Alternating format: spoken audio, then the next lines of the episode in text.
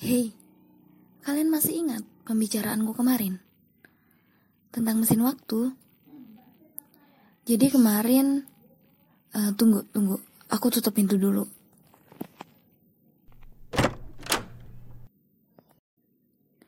Oke, kemarin pagi, seperti biasa, aku harus menyapu dan melakukan aktivitas bersih-bersih lainnya. Seraya bersenandung, tangan dan kaki melakukan pekerjaannya. Tanganku meraih vas bunga di ujung meja kamar. Aku tidak ingat kapan aku meletakkan vas bunga itu. Aku mulai mengelap setiap bagiannya. Dilihat-lihat, vas bunganya cukup unik. Terbuat dari kuningan yang warnanya mulai menghitam. Sepertinya umurnya cukup tua. Ukiran bunga yang ada terlihat rapi. Aku semakin tertarik dan penasaran. Bu, ini vas bunga di kamar kakak beli di mana? Ini kuningan kan?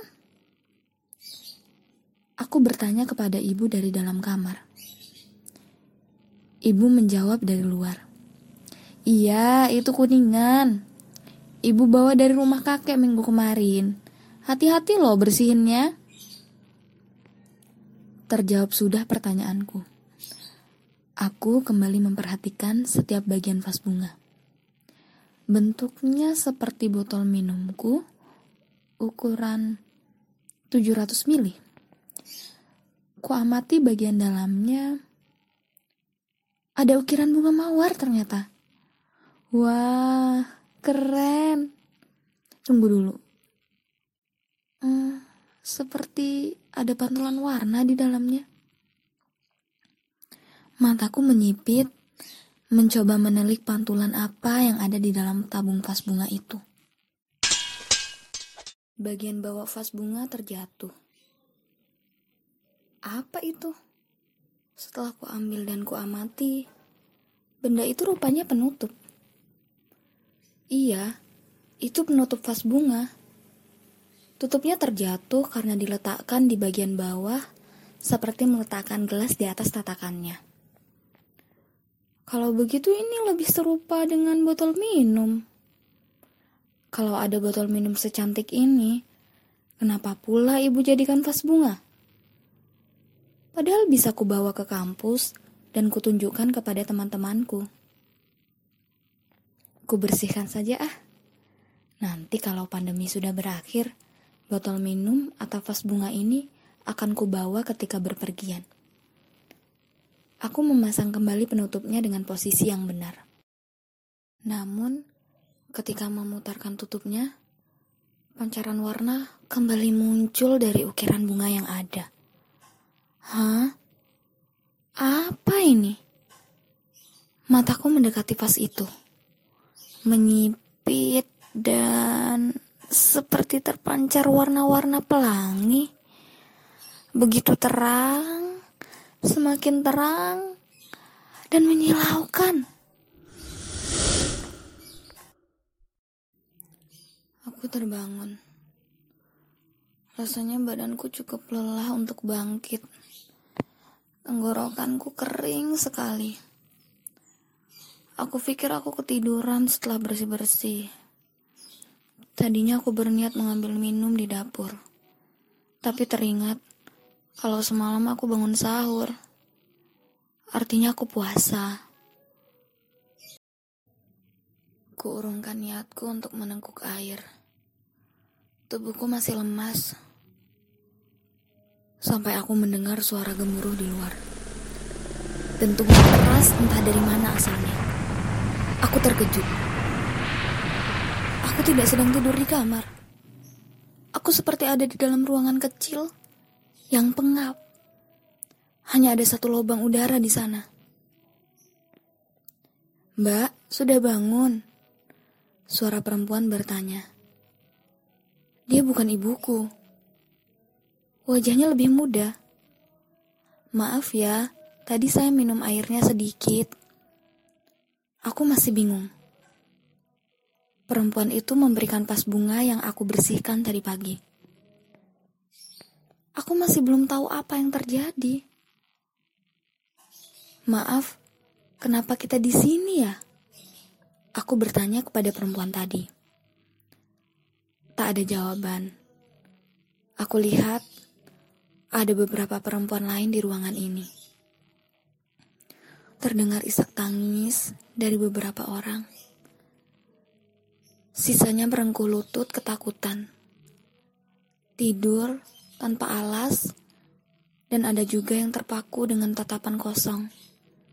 Seperti kehilangan semangat hidup. Kita cuma tunggu giliran aja, Mbak.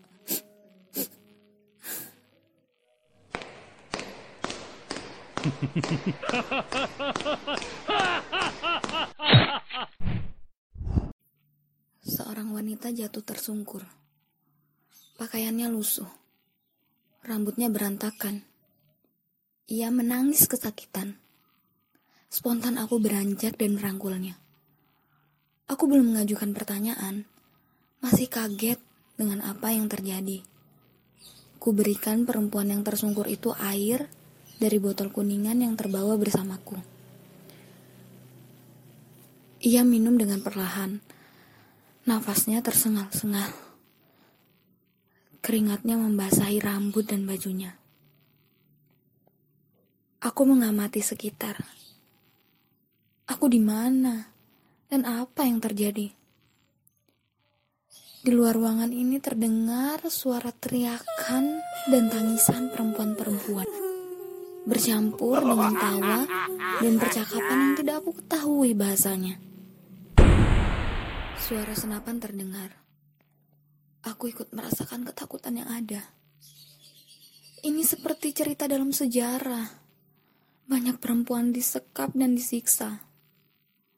Tapi siapa mereka aku belum tahu.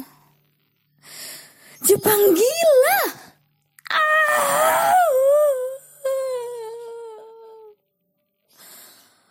Wanita yang aku rangkul ini mengumpat dan berteriak. Kudapati jawaban. Aku ada di masa penjajahan Jepang. Wah. Aku menengok botol kuningan di genggaman. Apa ini yang namanya mesin waktu? Aku tidak pernah membayangkan untuk pergi ke masa kelam. Jantungku berdegup kencang. Keringatku mulai bercucuran. Aku ketakutan. Aku takut jadi sasaran prajurit Jepang selanjutnya. Mereka semau-mau membawa wanita dan memperlakukannya layak binatang. Aku tahu dari sejarah yang pernah aku baca. Ini mengerikan. Aku beranjak dan bertanya kepada perempuan yang meminta minumanku di awal tadi. Mbak, gimana caranya kita bisa keluar? Kita keluar kalau sudah mati. Jawab perempuan yang berbaring di pojok. Kacau. Bagaimana bisa aku terjebak di masa yang menakutkan seperti ini? Aku harus pulang. Skripsiku belum selesai. Aku tahu wabah COVID-19 di tahun 2020 adalah momok besar. Belum lagi skripsiku belum usai. Tapi lebih mengerikan kalau aku mati di zaman penjajahan Jepang yang sebenarnya telah usai. Tanganku lemas. Kakiku gemetar. Dan botol kuningan di tanganku terjatuh. Aku pingsan dengan semua ketakutan di kepala.